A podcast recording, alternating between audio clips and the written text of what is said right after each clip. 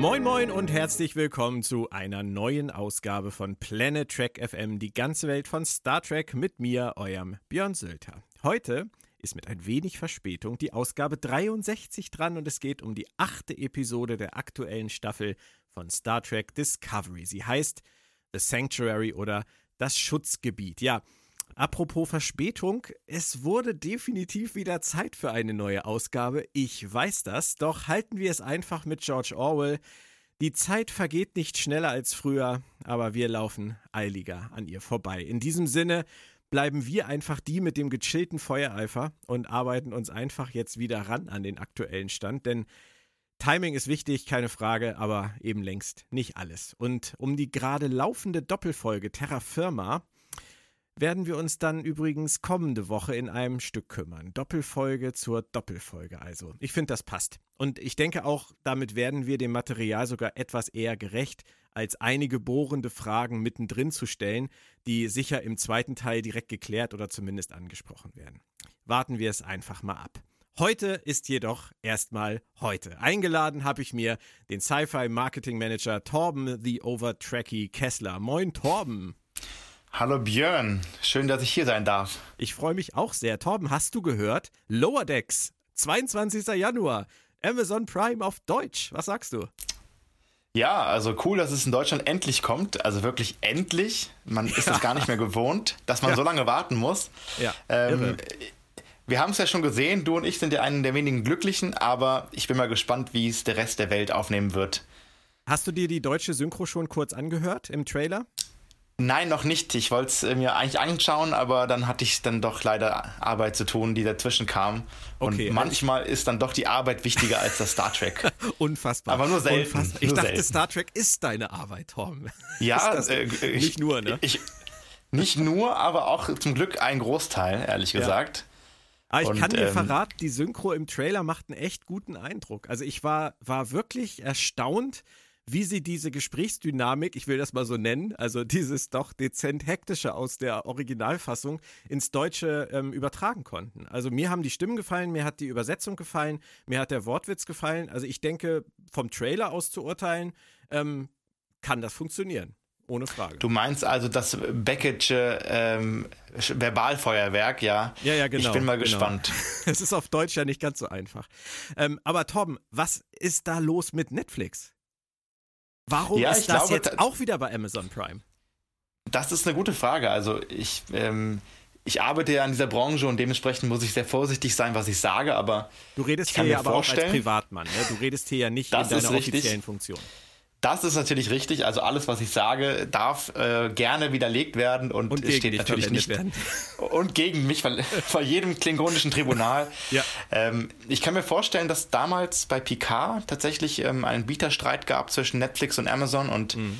da Netflix ja schon alle anderen Sachen hatte, selbst die nicht so beliebte oder oft geschaute animierte Serie, also wirklich alles ähm, von der Serienwelt wenigstens dass sie doch damit gerechnet haben, auch Picard zu bekommen und ähm, waren wahrscheinlich ein bisschen ja, schockiert darüber, dass dann doch Amazon noch mehr geboten hat und CBS dann mit Amazon gegangen ist. So vermute ja. ich es mal, einfach meine Vermutung. Und ähm, ehrlich gesagt, ich würde Lower Decks viel besser passen zum Line-up von Netflix sehen, in meiner kleinen Welt, aber ich glaube, Netflix hat aktuell die Schnauze voll ein bisschen und mhm. ähm, dementsprechend warten wir auch immer noch auf die Short Tracks so lange, weil eben da so ein ja, böses Blut ist ein bisschen. Also ich sag mal, die romulanisch-klingonische Allianz ist zerfallen. Wobei man ja schon sagen muss, dass äh, Discovery, wenn man den Zahlen glauben darf, bei Netflix super läuft. Also die, können ja, eigentlich, also, die können ja eigentlich nicht unzufrieden sein. Ja, aber du weißt ja, oft sind die Eitelkeiten manchmal größer als. Ähm, ja, ich weiß es nicht. Also ich, ja, okay. äh, wie gesagt, da, ich philosophiere wir ja hier. reingeheimnissen. Also das ist. Äh nein, nein. Also ich, ich denke mir nur, dass vielleicht da was war, aber ach, wahrscheinlich hat es auch tausend andere Gründe wieder und äh, am Ende des Tages habe ich keine Ahnung. Also mhm. jeder, der mich gehört hat, ich bin ein äh, sehr gerne ähm, viel Schwachsinn-Erzähler. Dementsprechend ja, wir, wir ignoriert mich bitte. jetzt hier mit unsere komplette Hörerschaft einmal. Moment. So, ist passiert, ist jetzt aus einem anderen Franchise gewesen, aber das macht nichts. Ähm, es gibt da ja auch noch eine Sache, Torben. Jonathan Frakes ist ja der Regisseur der Episode, über die wir jetzt heute sprechen wollen. Und ich hatte bei Sci-Fi, äh, du weißt das natürlich, die Tage einen Artikel über äh, Jonathan Frakes, Riker und seine vielen Gesichter. Und da gab es einen Leserkommentar. Ich glaube, der hat dich, und das soll etwas aussagen, mal so richtig aus der Fassung gebracht, oder? Was war da los, Torben? Absolut. Also ähm, für alle zur Einordnung, diesen Artikel habe ich mir gewünscht, weil Will Riker ist mein Lieblingscharakter tatsächlich. Also mit dem ich im Prinzip aufgewachsen bin und ja, also er hat wie Captain Kirk auch nicht viel anbrennen lassen, aber war immer sehr cool, aber auch sehr souverän. Insbesondere dann, wenn man mal sieht, wie er mit Commander Shelby umgegangen ist. Und äh, es, es, hat jemand geschrieben, dass doch Will Riker der Till Schweiger des Star Trek-Universums ist. Wow. Und ich, ich, ich war erschüttert. Also es war in meinen Grundwerten und Festen bin ich einfach vom Stuhl gefallen. Und also diese Person steht auf meiner persönlichen schwarzen Liste. also wenn Weil, überhaupt, dann Matthias Schweighöfer, ja. aber ganz bestimmt nicht Till Schweiger. Ja, das ist äh, definitiv sehr schlimm, aber gut. Nein, okay, das ist, das ist schon hart. Äh, Gab es da noch irgendwie eine Begründung für oder war das einfach so, so hingeworfen? Ich habe es schon wieder verdrängt, Björn. Ich äh, habe mich, das, das konnte ich warst, einfach. Du warst ja richtig ja. außer dir, so kenne ich dich gar nicht. Also so wie Janeway den Tuvix-Mord verdrängt hat, habe ich auch alles wieder verdrängt, was über Will Riker Negatives geschrieben wurde. Okay, akzeptiert. Dann lass uns jetzt zur Episode 8 kommen. Und nein, es geht hier nicht um Star Wars. Ähm, Torben, wir haben heute, äh, beziehungsweise nicht heute, wir haben letzte Woche beide schon Episode 9 gesehen. Ähm, dennoch klammern wir sie hier aus, damit auch Hörer, die chronologisch vorgehen, die Serie erst später schauen und so weiter und den Podcast dann hören, immer noch zuhören können, ohne großartig gespoilert zu werden. Nur das einmal ganz kurz zur Vorrede. Also es geht hier heute tatsächlich nur um Episode 8 und alles, was wir aus der 9 schon wissen, auch da sind wir jetzt einmal kurz geblitzdingst. Auf den ersten Blick, Torben, war Folge 8, wie soll man sagen, ein ziemlicher Flickenteppich? Ja, es war, es, es wirkte wie eine Füllerfolge von Anfang an. Also die große Story, der wir ja folgen, der Brand oder The Burn, ähm, das wurde im Prinzip ja jetzt gar nicht aufgegriffen, sondern es wurde mehr Richtung Book, was ich gar nicht schlecht finde, weil Book finde ich einen sehr spannenden Charakter per se erzählt und ähm, es wirkte aber dementsprechend dann auch etwas wie eine Füllerfolge, muss ich sagen. Wobei man das sicherlich aufteilen muss. Es gab ja mehrere Elemente in, in dieser Episode und ähm, lass uns dann ruhig doch mal mit dem anfangen, was du als Füllermaterial bezeichnen würdest, nämlich diese ganze Book-Mission. Also grundsätzlich ist ja nichts dagegen einzuwenden, dass man den mal äh, aus seiner Langeweile herausholt. In dem Fall Rettungsmission. Der Bruder auf Zeltris 3. ja, genau. Sorry. Geheime Mission, ich bin, ja. Ähm, ich bin so drin, ja. Ähm, es ist ja eine Geschichte, ähm, die nötig war, um Book jetzt einfach mal ein bisschen zu zeigen. An der Seite natürlich von Michael Burnham. Ähm, mhm. Alles, was da so auf seinem Planeten passiert ist. Diese ganze Geschichte mit Hungersnot seit 100 Jahren, ähm, um die sie sich da kümmern müssen. Und alles, was jetzt um diese, ähm, diese böse Anführerin äh, dieses ähm, Syndikats sozusagen äh, sich dreht. Wie war das für dich? Ist das für dich in irgendeiner Form noch interessant gewesen? Oder war das wirklich also ich, nur so generischer Action-Teil der Folge? Ich, ich war ein bisschen verwirrt am Anfang, weil ich dachte ja, am Ende der Pilot-Episode sind sie schon auf Books Planeten, wo er dann auch dieses äh, Tier dann wieder in die Freiheit entlässt. Mm, okay. Und ich dachte mir, ach, äh, okay, anscheinend doch nicht. Ähm, und jetzt sehen wir endlich mal Books Planeten, was ich sehr spannend finde, weil man auch über diese Spezies nichts weiß. Und natürlich auch ähm, über ihn selbst, also woher kommt dieser irdische Name und der hat ja auch anscheinend einen anderen Namen, einen echten. Ja. Und die, seine ganze Geschichte finde ich per se sehr, sehr spannend, aber es wurde dann doch nur sehr oberflächlich darauf eingegangen, ehrlich gesagt.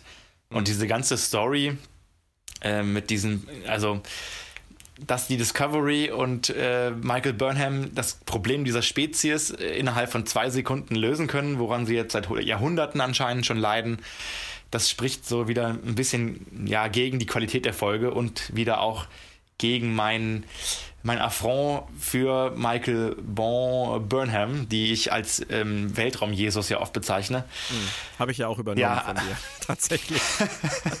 also, wie gesagt, ähm, es war, es war, hätte cool werden können auch, aber es war dann doch sehr flach manchmal und ich glaube, man hätte auch dann aus dieser Welt und mit Book und dieser Geschichte auch Osira als ähm, böse Orionerin ähm, mhm. mehr machen können, ehrlich gesagt. Ja, da wollte ich jetzt dann auch noch drauf kommen. Äh, Sie haben ja die, die Osira jetzt ja schon ein paar Mal erwähnt gehabt in dieser Staffel. Und letztendlich, ich, ich will dieses Wort nicht zu Tode trampeln, aber letztendlich ist sie für mich halt der Inbegriff eines generischen Bösewichts bisher. Also ich. Ja, das äh, stimmt. Sie, sie bringt gleich am Anfang den, den armen Kerl vom Schrottplatz um. Ich habe seinen Namen verdrängt, ähm, den sie extra Der Neff, Neffe reicht. Bitte? Ihr Neffe. Es ist einfach nur ihr Neffe. Es reicht schon. Nennen wir ihn den Neffen. Genau, wir sind jetzt bei Tarantino ja. angekommen. Der Neffe und die Tante und. Nein, ähm, sie, sie wird also direkt erstmal als, als Grund-Evil charakterisiert in dieser ersten Szene und daran ändert sich dann ja durch die Folge durch eigentlich auch gar nichts mehr. Also ich, ich fand an der Frau wirklich nichts interessant. Gar nichts. Ja, ich muss sagen, ehrlich gesagt fand ich sie auch wenig charismatisch. Also wenn wir mal von Bösewichten ähm, wie General Chang oder ähm, ja. auch einem Khan Noonien Singh ausgehen, war sie sehr wenig charismatisch, obwohl sie ja so krass angedeutet wurde, dass sie ja wirklich der Bösewicht sein könnte der Staffel. Mhm.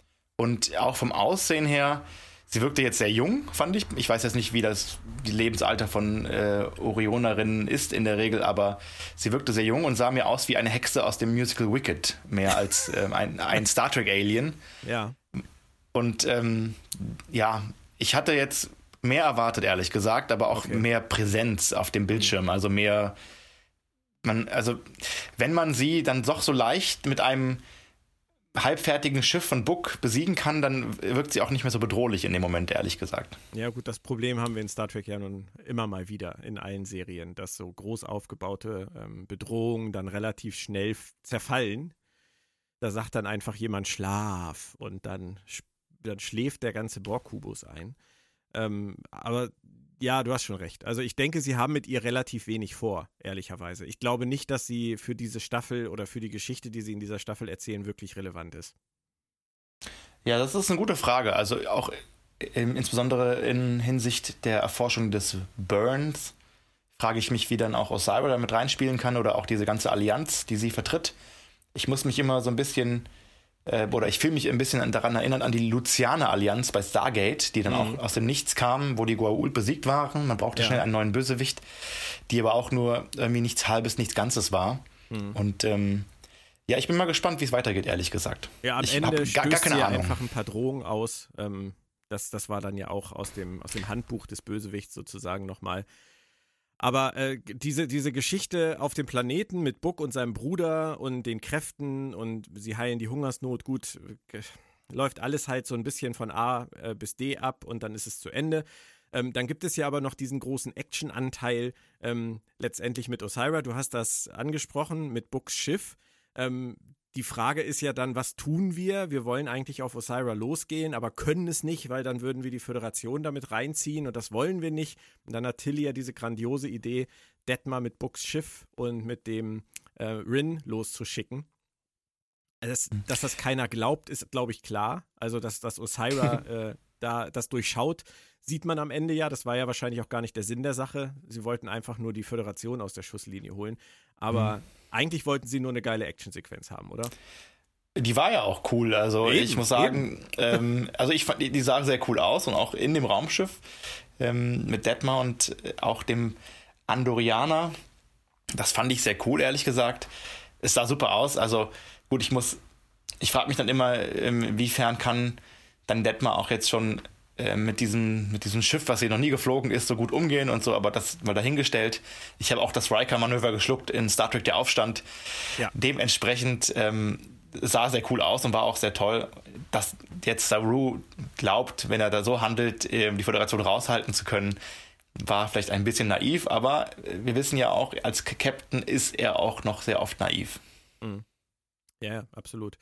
Und Detmar, da müssen wir einen Haken dran machen, oder? Also Detmar auf der einen Seite, ähm, ihre posttraumatische Belastungsstörung ist offensichtlich weitestgehend äh, geheilt. Spätestens mhm. jetzt durch ihren Action-Einsatz, ähm, würde ich zumindest mal so vermuten. Und die Geschichte, dass ich immer die ganze Zeit noch gedacht habe, sie wäre von Control besessen, ich glaube, da können wir auch einen dicken Haken dran machen, oder? Das finde ich sehr interessant, weil vor allem ähm, das wurde ja so lange aufgebaut, von der ersten Episode an, immer mal wieder. Und ja. das jetzt äh, fällt es unter den Tisch. Und genauso war es auch in Staffel 2 mit Hugh, der, als er von den Toten wiederkam, auch totale ähm, posttraumatische Episoden hatte und dann auf einmal wieder, ach, jetzt ist wieder alles gut. Mhm. Und dann zieht er wieder die weißen Klamotten an und nicht mehr die schwarzen und es war alles wieder toll. Es hat Discovery auch. Stell dir mal vor, Darth Vader ja. hätte auf einmal sich in weiß gewandelt. Ja, dann wäre er wieder gut gewesen. Also ja. so schnell geht's.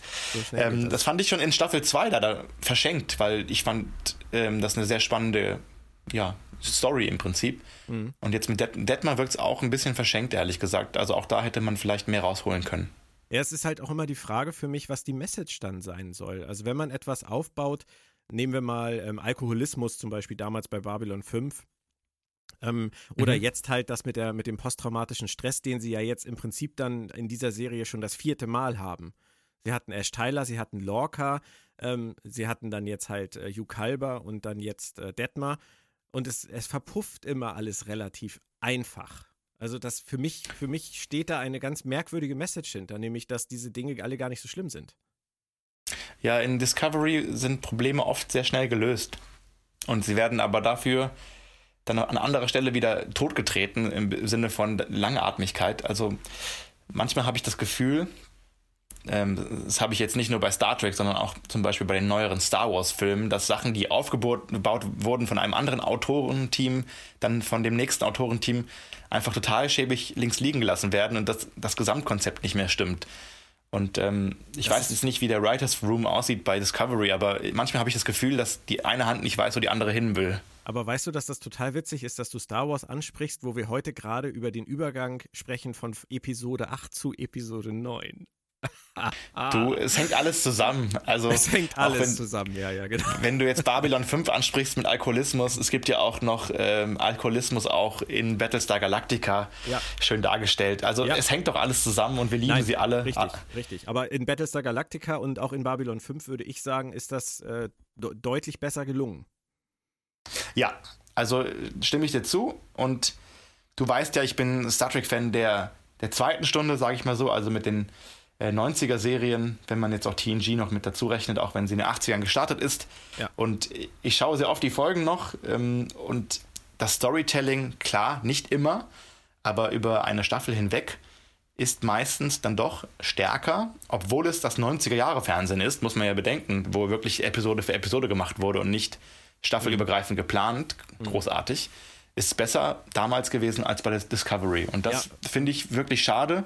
Es ist nicht so, dass ich Discovery nicht mögen möchte, sondern einfach, dass oft ich finde das Writing oft einfach zu schwach, ehrlich gesagt. Wobei ich da schon reingrätschen möchte. Also gerade bei den klassischen Star Trek-Serien sind ähm, einschneidende Erlebnisse eigentlich immer verpufft. Ob das äh, Beschädigungen an Schiffen waren, da wollen wir gar nicht von anfangen die äh, in der nächsten Folge immer schon wieder komplett äh, geklärt waren. Aber halt auch solche Geschichten wie äh, mit Picard und seiner Entführung durch die Borg oder auch mit Picard und seinem zweiten Leben, das er innerhalb von wenigen Minuten erlebt und danach einfach zur Tagesordnung übergeht. Oder O'Brien bei Deep Space Nine mit seiner jährlichen Folterfolge und danach war er eigentlich immer wieder sofort der gleiche. Also die, ja, die klassischen Star Trek-Serien haben das eigentlich sogar noch schlechter gemacht, in dem Sinne, dass sie es sofort wieder vergessen haben. Während Discovery yeah. versucht, es über mehrere Folgen zu machen, aber es dann nicht richtig auflösen kann. Also das hierzu einmal ähm, Widerspruch, nämlich Picard und Borg, also die Folge dann, wo er sich mit seinem Bruder prügelt und man merkt, da ist was hängen geblieben. Als Hugh kommt und er auch dann äh, wirklich im Interessenkonflikt ist, ja, in der erste recht. Kontakt, da ist viel drin noch, aber klar, das zweite Leben wird total ignoriert bei O'Brien, der eine lebenslange Haftstrafe absitzt. Ja. Also mit, mit den Erinnerungen, das ist ihm dann ganz egal plötzlich wieder. Also da hast du recht, also mal so, mal so, das stimmt schon. Nicht alles, was früher geglänzt hat, war auch Gold. Nee. Aber na, ich bin ja auch sehr nostalgisch dann verliebt in diese Serien. Dementsprechend ja, bin ich, ich vielleicht nicht objektiv. Ich meine das auch gar nicht so richtig, so richtig äh, herabwürdigend oder so. Ich, ich habe das ja auch immer als, als angenehmes Storytelling empfunden. Nur, ich glaube, der Unterschied ist tatsächlich, dass sie heute den Anspruch haben, Dinge wirklich auszuerzählen, auch über mehrere Folgen horizontal zu erzählen. Und dann muss man sich halt natürlich auch der Kritik aussetzen, wenn man das dann vielleicht nicht ganz konsequent hinkriegt. Und wenn man halt in der ersten Folge einer Staffel so ein, so ein posttraumatisches äh, Stresssyndrom ansetzt, das dann immer wieder erwähnt Und das dann mit so einem Satz im Prinzip, der vor ein paar Folgen mal fiel, äh, ja, ich rede jetzt mit Dr. Kalber darüber in Zukunft mal, eigentlich abhakt, dann muss man sich die Kritik gefallen lassen. Weil das, das reicht in der Realität nicht aus und ähm, dann ist halt die Frage, ob man es so machen muss. Wenn man, ja, nicht, wenn also, man nicht gewillt ist, dann auch wirklich Konsequenzen dafür zu zeigen. Da fällt mir auch ein, etwas, was ich jetzt letztens gelesen habe zu Discovery und ich finde, das stimmt, dass Discovery oft nicht weiß, wohin es möchte. Also die erste Staffel, wir spielen zehn Jahre vor Kirk, plus minus, und wir wissen nicht, wo wir hinwollen, dann flüchten wir uns ins Spiegeluniversum im Prinzip. In der zweiten Staffel wir brauchen alte Charaktere, um das Schiff irgendwie ähm, zum, zum Laufen zu bringen. Wir holen Spock und Pike dazu. Das ist ja auch im Prinzip dann etwas, was die eigene Identität von Discovery mindert. Und jetzt in der dritten Staffel, wir gehen in die, die Zukunft. Und ähm, aber auch da wissen wir jetzt nicht genau, wo wir hinwollen. Also wir holen immer auch noch alte Elemente wieder zurück, die, die früher wichtig waren. Und ja. Ähm, ja, ich will ja. jetzt nicht vorwegnehmen, aber du nee, weißt nee, ja, wo es hingeht dann auch. Wir, wir, wissen, wir wissen, wo es hingeht. Und ähm, ja, wir werden da die nächsten Wochen sicherlich auch noch genau über diese Problematik sprechen, ob sie wirklich wissen, was sie erzählen wollen. Oder ob sie nicht ja. vielleicht immer zu sehr mit ihren ganzen Umwegen beschäftigt sind. Aber gut, haken wir Book ab, haken wir Osira ab, äh, haken wir die Smart-Kette ab. Jetzt ist mir auch endlich wieder eingefallen, wie dieses Syndikat heißt. Jetzt muss ich nicht mehr Syndikat sagen. Die, ähm, die Emerald Chain, so stimmt. genau, ja. Emerald ja. Chain.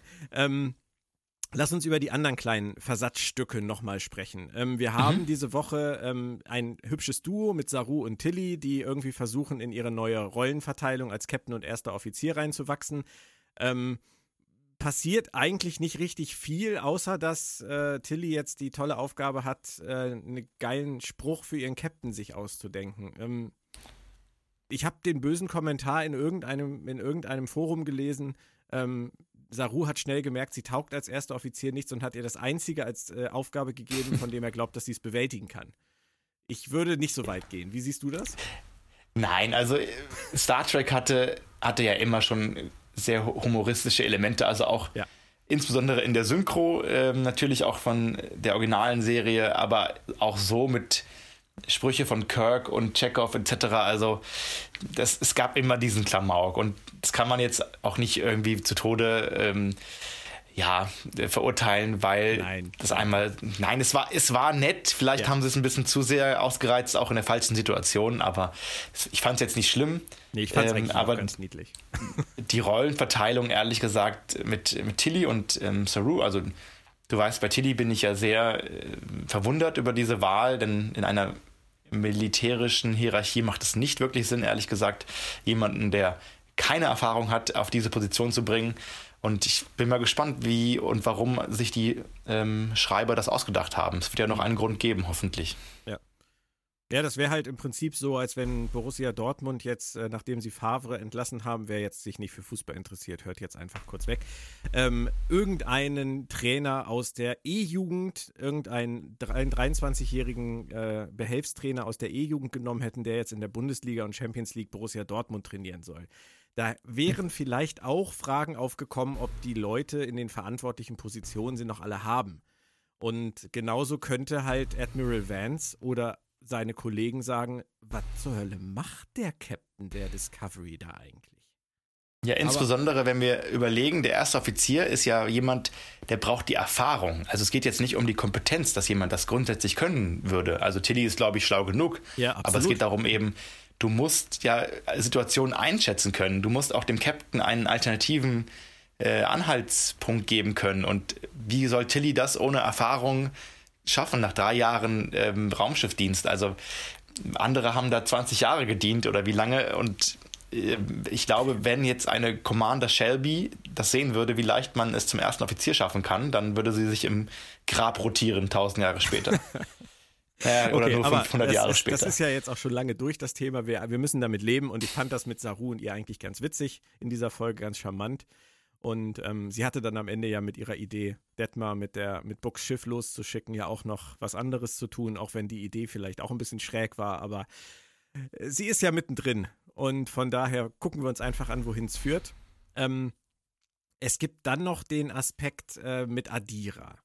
Und Adira arbeitet ja an, an einer ähm, an einem Scan von einem Nebel, in dem ein Schiff sein soll, ähm, was ein Notsignal ausgesandt hat. Und wir erfahren aber am Ende dieser achten Folge nicht, was es damit auf sich hat.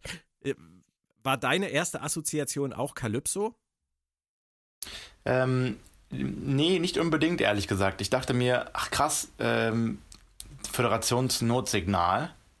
Das hört man ja noch raus. Ja. Das ist, ähm, und man weiß aber nicht, was die Nachricht war. Und ich habe mir schon gedacht, vielleicht ist das jetzt auch die Discovery selbst irgendwie. Also natürlich auch in Calypso ist es ja auch ähnlich, aber vielleicht irgendwie so eine Zeitverschiebung und etc., dass man dann irgendwie selbst verantwortlich war am Ende. Ich, ich bin gespannt, aber ich weiß es gar nicht genau, wo es hingehen soll. Ich fand es aber sehr spannend, dass es ein Notsignal der Föderation ist und eben halt ein altes. Also ich weiß nicht, ob sie es geändert haben. Jedes, jedenfalls war ich ähm, es wirkte sehr interessant, das zu hören, ja, ehrlich gesagt. Mit der Musik zusammen auch.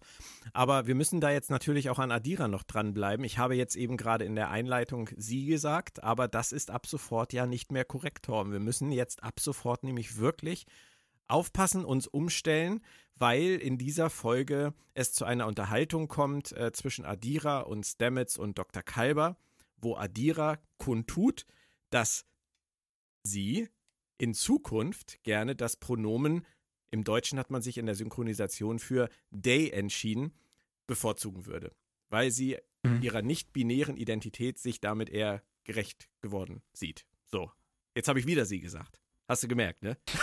Ist schwierig, ja. Äh, du es weißt, der Neulernen ist, ist schwieriger. Äh, es ist schlimm. Ist, oder, ja, oder Neulernen ist einfacher als Umlernen und ja. es stimmt auch. Ja. Also äh, Day für Adira, im Englischen ja. ist es, glaube ich, einfach nur They, was vielleicht ein genau. bisschen einfacher ist, sich zu merken. Ja. Grundsätzlich finde ich es schön, dass bei Star Trek dieser Weg gegangen wird, weil es ja auch ein sehr aktuelles Thema ist und Star Trek war ja immer aktuell an den gesellschaftlichen Themen dran. Und ich finde es auch gut, weil es für Adira selbst passt, als ähm, Mensch auch nicht darauf vorbereitet, vielleicht dann mit einem Trill verschmolzen zu werden, also einem Symbionten. Ja. Und diese vielen Leben und Charaktere und Geschlechter in sich zu vereinen. Und ja, ich glaube, das ist auch der ideale Weg gewesen, bei Star Trek dies ähm, einzubringen. Inwieweit das für die Story noch wichtig sein wird oder inwieweit das auch jetzt für Adira selbst irgendwie noch eine Rolle spielen wird, ich weiß es nicht, aber grundsätzlich ein wichtiges Thema in der Gesellschaft und ich finde es schön, dass man auch bei Star Trek diesen Weg geht ähm, ich hoffe, es war jetzt auch mehr als nur Effekt, sondern hat auch einen Hintergrund. Du mhm. weißt ja, ähm, dass ich bei Picard zum Beispiel das mit, also für alle, die es nicht gesehen haben bisher, also weghören bitte, am Ende mit Ruffy und Seven of Nine. Ich verurteile ja. das überhaupt nicht, das ist mir ganz egal. Ähm, aber ich fand, es war überhaupt nicht hergeleitet aus der Story und ich fand es sehr seltsam, einfach nur warum. Und ich hoffe, bei Adira lösen sie es dann einfach besser, dass Day dann eine bessere, ähm, ja, ein dass man das einfach dann annimmt und es ist einfach Standard und jeder hat es einmal gehört und das passt für alle und man muss es jetzt nicht irgendwie ausschlachten oder jede Richtig. Folge einen neuen, einen neuen Twist darum bauen, einfach nur damit es einen Sinn macht. Ich glaube, du hast das jetzt übrigens perfekt gelöst. Ich glaube, du hast es nicht einmal falsch gesagt.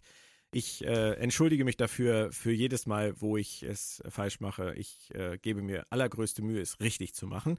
Ähm, ich fand es sehr spannend, dass du das gerade mit den Trill angesprochen hast, weil Adira an einer Stelle sehr deutlich macht, dass ähm, die Probleme ähm, der Identitätsfindung, will ich es mal nennen, ähm, schon vor der Vereinigung stattgefunden haben. Sie machen es also nicht an der Vereinigung fest und das halte ich für eine sehr gute Idee. Mhm. Es ist ein Aspekt, der zu den Trill passt, aber es ist nicht der vordergründige Aspekt, der sozusagen ähm, dem, dem, dem ganzen Thema äh, jetzt den Wind irgendwie aus den Segeln nehmen würde. Das stimmt. Sie machen es natürlich so, dass es einfacher zu schlucken ist, sagen wir es so, aber ja, du hast recht. Also, ähm, das, es wäre ja auch schade, wenn man das jetzt nur auf einen Grund schieben würde. Deswegen genau. ist es so. Das wäre nicht nur schade, Und, das wäre meiner Meinung nach halt auch ähm, fahrlässig, wenn sie das gemacht ja. hätten. Absolut. Ja. Und, Aber deswegen ähm, ist es umso besser, dass sie ähm, das deutlich kommuniziert haben in der Serie, dass es halt eben nicht so ist. Ich finde aber auch sehr spannend hinsichtlich Identitätsfindung, ähm, und das hatten wir ja auch schon mal bei jemand, der nicht vorbereitet ist, nämlich Esri Dax. Und du kennst ja die ersten Folgen der siebten Staffel, wo sie dann auch Raktagino bestellt, weil Jazia es gern gemocht hat und ja. überhaupt gar nicht mag und etc. Ja. Also natürlich, äh, das ist ja so viel also du kannst ja aus sowas so viel machen. Jemand, der acht Leben, neun, zehn Leben, irgendwie Erinnerungen, Erfahrungen hat, das, ja, das ist einfach eine Fundgrube für jeden Autoren. Und ich finde das sehr schön eigentlich, dass, wenn man mit Adira dann auch diese Möglichkeiten hat, wirklich immer mal wieder was rauszuholen. Wie interpretierst du die Tatsache, dass Gray offensichtlich verschwunden ist?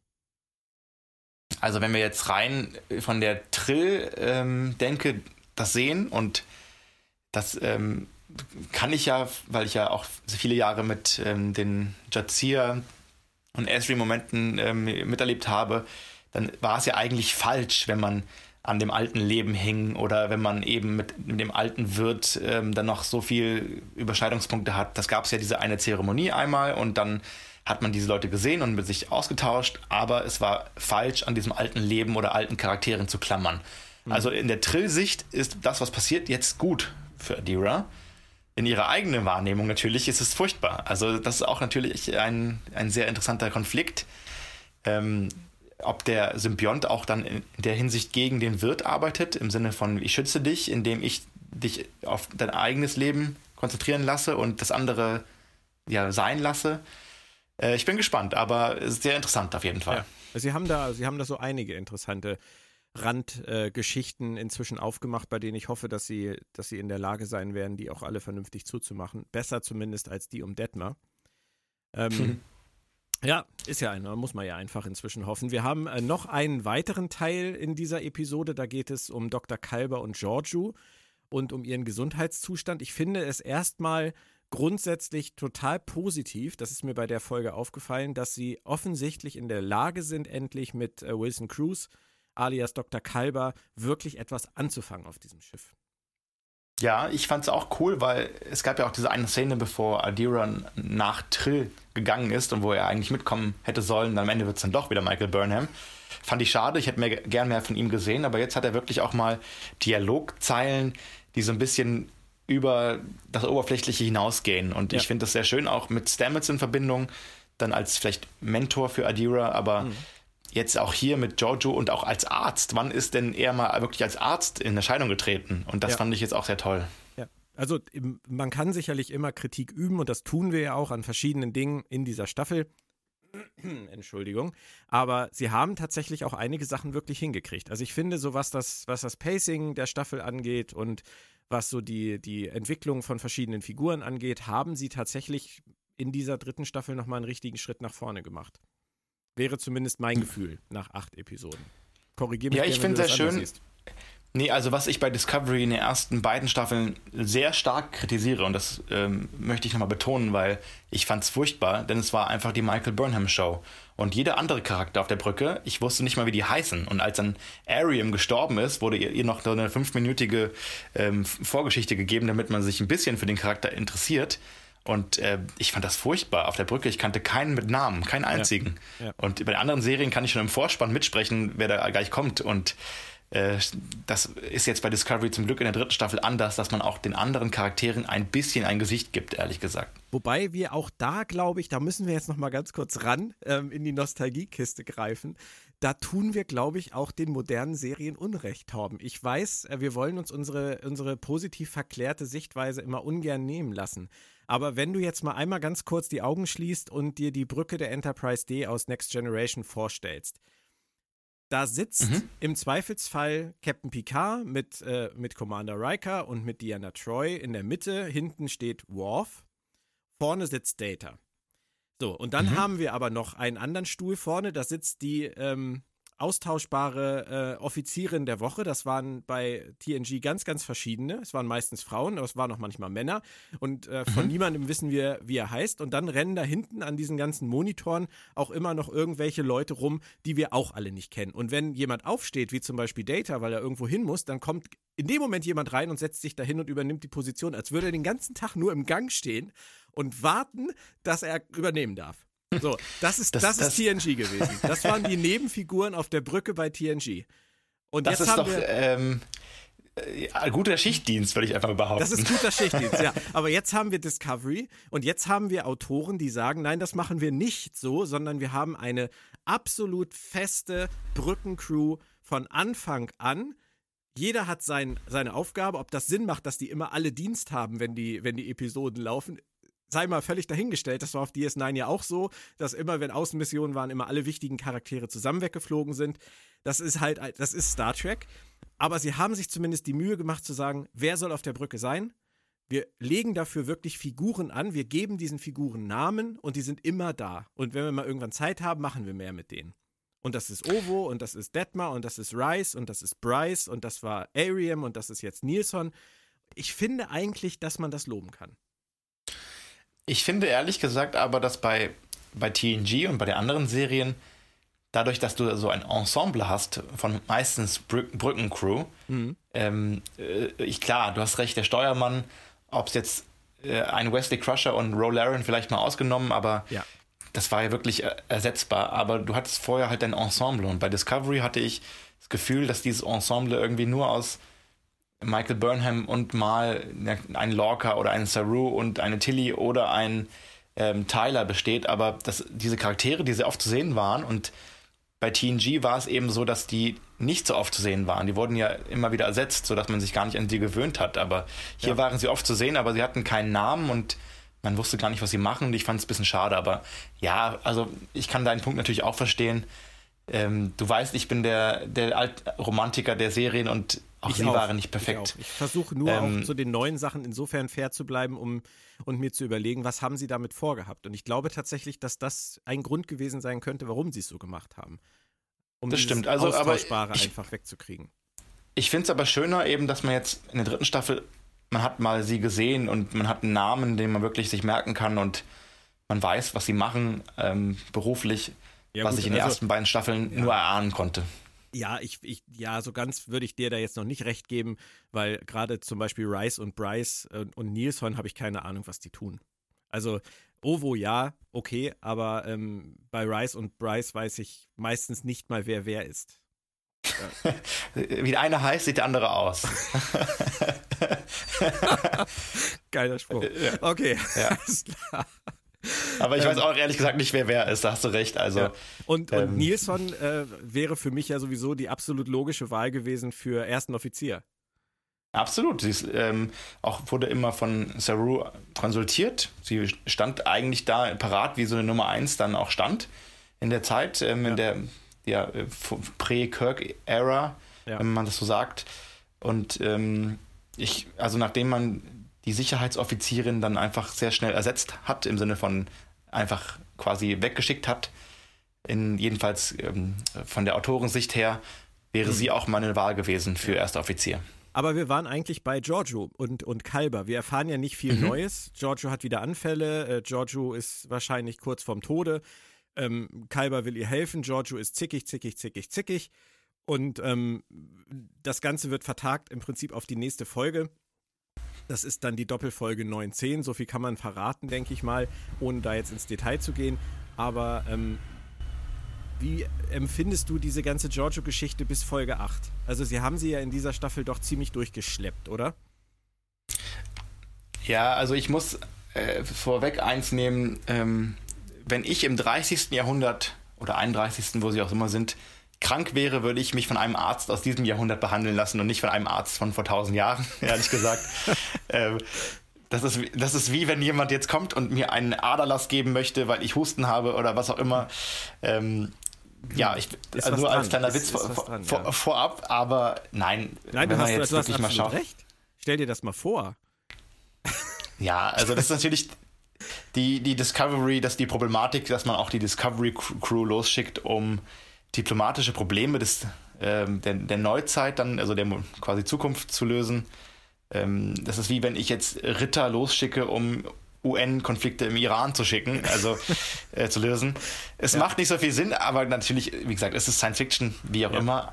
Du, du, hast aber recht, Giorgio wurde durchgeschleppt. Das stimmt, sie hatte, ähm, also man hatte ja auch gemunkelt, dass man diese Sektion 31-Serie dann bringen wird und dann dachte ich, okay, man, man baut ihr so eine Brücke und auch diesen Abschied, dass es Sinn macht irgendwie für sie, aber dass sie dann mitgekommen ist in die Zukunft und ja, am Anfang brauchte man vielleicht so ein bisschen dieses knallharte in einer nicht bekannten Welt, um auch, es war ja oft so eine Western-Welt, hat man das immer das Gefühl, auch in der zweiten Folge insbesondere. Und ich glaube, man brauchte sie da. Es war ja auch ganz cool, ehrlich gesagt, aber danach ihr Platz also sie hat in dieser Welt gar keinen Platz, ehrlich gesagt. Und ähm, ich wusste auch nicht, wohin mit ihr und was sie jetzt da soll. Und ich bin mal gespannt jetzt, wo sie die Reise am Ende hingehen wird. Mhm. Absolut. Also ich denke ja auch nur, dass sie, also da, da, trete ich tatsächlich aus der Serie dann heraus. Ich gehe absolut davon aus, dass sie Michelle Joe einfach nur in der Serie behalten wollten. Und ich sage bewusst nicht Giorgio, sondern sie wollten Michelle Joe in der Serie behalten, um ihr eine Brücke zu bauen in ihre eigene Serie. Und ähm, mhm. das dauert meiner Meinung nach sehr lange. Also das hätte man vielleicht dann, wenn das der Grund war, auch im ersten Drittel der Staffel machen können. Und ja. man, wird, man wird sehen, wohin es führt. Also es, es wird, wird und muss jetzt demnächst passieren und was dann dabei rauskommt, werden wir sehen. Ähm, die Episode endet dann mit so einer Art von Breaking News, die ich jetzt nicht so mega breaking fand, aber vielleicht kannst du mir einfach sagen, was es bedeuten könnte.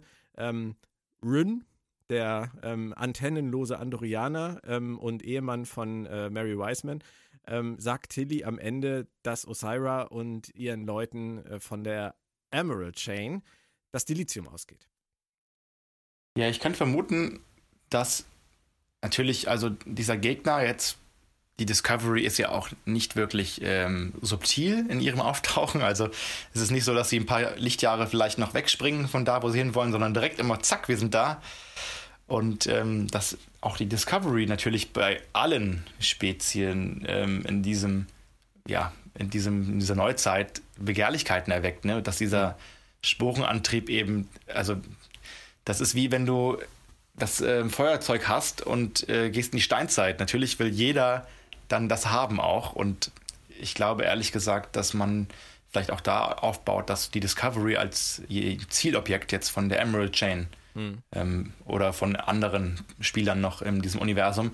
Man weiß ja so wenig. Also, was ist mit den Romulanern? Oder, also, die, die weiß man ja jetzt, aber ähm, die Klingonen zum Beispiel oder die Borg etc. Was ist da mit denen los und gibt es diese Probleme auch bei denen und so weiter? Also, so viele Möglichkeiten. Und man, ähm, man muss aber dann auch sagen, da nach acht Episoden wissen wir über diese, diese neue Welt noch erstaunlich wenig, oder? Das stimmt, aber das finde ich auch okay. Man kann jetzt nicht, oder man sollte auch nicht alle Infos und ähm, Sachen, die wir ja durch hunderte Episoden gelernt haben, dann schnell über einen Kamm scheren. Aber was ich ganz interessant fand, und ähm, ich habe letztens mir die Voyager-Folge Omega angeschaut. Mhm. Und im Prinzip könnte der Burn, hätte man auch sehr schön mit dem Omega-Artikel, ähm, also diese.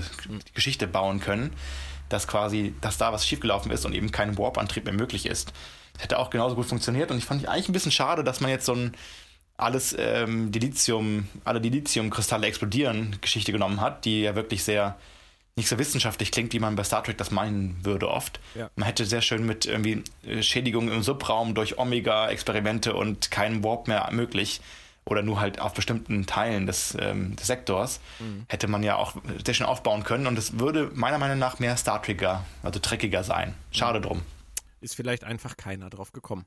Obwohl ja Kirsten Bayer eigentlich als Voyager-Tante in der Lage gewesen sein hätte müssen, das zu wissen, kennen unter Umständen. Naja, vielleicht wollten sie auch einfach nicht. Vielleicht ist ihre Idee ja doch noch viel interessanter und spannender und wir haben sie nur einfach noch nicht entdeckt.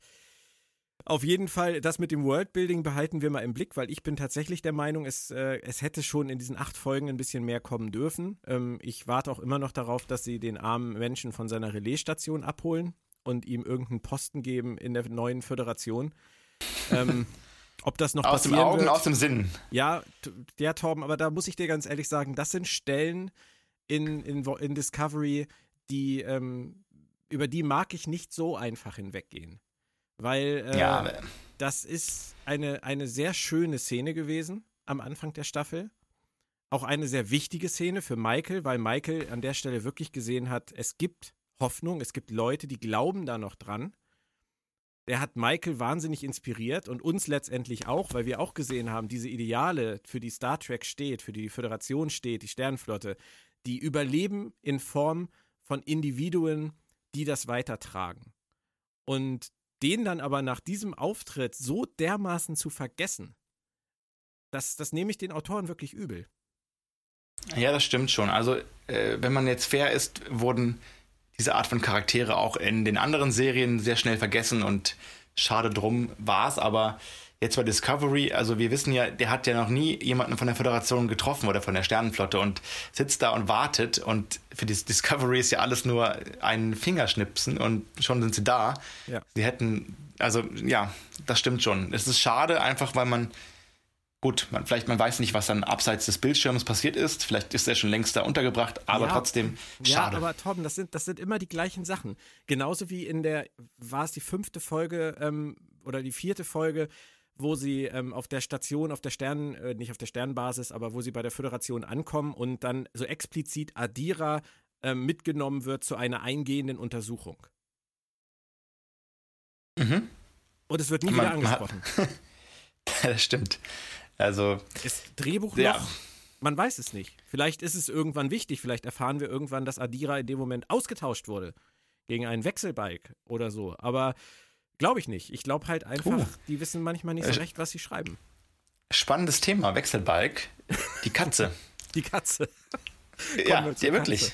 Sie ist eine Königin, nee, aber Torben. Sie ist keine, kein Wechselbike. Richtig. Ähm, also so viel wie auch um diese Katze so ein bisschen auch vielleicht auch unabsichtlich, aber irgendwie sehr auffällig für mich. Manchmal die, ja, die Sätze der Figuren gelegt werden, könnte ich mir vorstellen, dass sich halt mehr dahinter verbirgt und ein Wechselbalg wäre ja auch mal wieder sehr interessant, ehrlich gesagt. Aber würde ein Wechselbalg wirklich ernsthaft äh, den ganzen Tag als Katze im Hangar der Discovery auf Books Schiff sitzen? Also zum einen, ein Wechselbalg müsste sich ja auch ähm, alle, ich glaube 16 Stunden war es, aber bitte schießt mich tot, wenn es nicht so ist, ähm, in, in Flüssigkeit verwandeln und es gibt nicht immer eine Loxana Troy, die dann im Turbolift mit wartet. Also dementsprechend wäre es wahrscheinlich sehr auffällig, aber man weiß es nicht und ähm, ein Wechselbike würde vielleicht auch nicht unbedingt auf den Schoß eines Andorianers springen, äh, weil die, gut, tausend Jahre später weiß man es nicht, aber generell war ja auch dann die ähm, körperliche Distanz der gegenüber den Solids ein bisschen größer. Aber es, ich fände es schön, wenn einfach was dahinter stecken würde und irgendwie habe ich das Gefühl, es könnte. Ja, dann sind wir absolut gespannt. Wir haben noch äh, fünf Episoden übrig, wenn ich das richtig sehe. Ähm, eine Doppelfolge, jetzt Terra Firma, über die reden wir dann nächste Woche in Gänze. Und ähm, dann noch drei einzelne Folgen. Was erwartest du, abschließend gesagt, vom Rest der Staffel? Was müsste für dich passieren? Was würdest du dir wünschen und was vielleicht auch befürchtest du? Also ich glaube, dass das grundlegende Thema der Staffel war, dass man eben diesen Burn auf dem oder man findet den Ursprung des Burns oder man kommt der ganzen Sache auf den Grund und ähm, ich glaube tatsächlich, dass da noch etwas passieren wird oder hervorkommt, was wirklich alle schockieren wird. Und ich vermute mal, dass auch die Discovery oder eben Michael Burnham und ihr Zeitreiseanzug da eine Rolle spielen. Und ähm, ich bin mal gespannt, ob sie dann in, in dem 30. Jahrhundert bleiben oder ob es wirklich wieder in die Vergangenheit geht. Ähm, oder woanders hin, wer weiß das schon. Also das, ich, das befürchte ich ein bisschen, dass man eben für Discovery nie eine Heimat findet, dass man wirklich springt pro Staffel. Hm, ich glaube aber, das ich hoffe, schon relativ deutlich gesagt, dass sie bleiben. Ich hoffe es, aber du weißt ja, wie gesagt, ja, ja. Äh, man weiß nichts.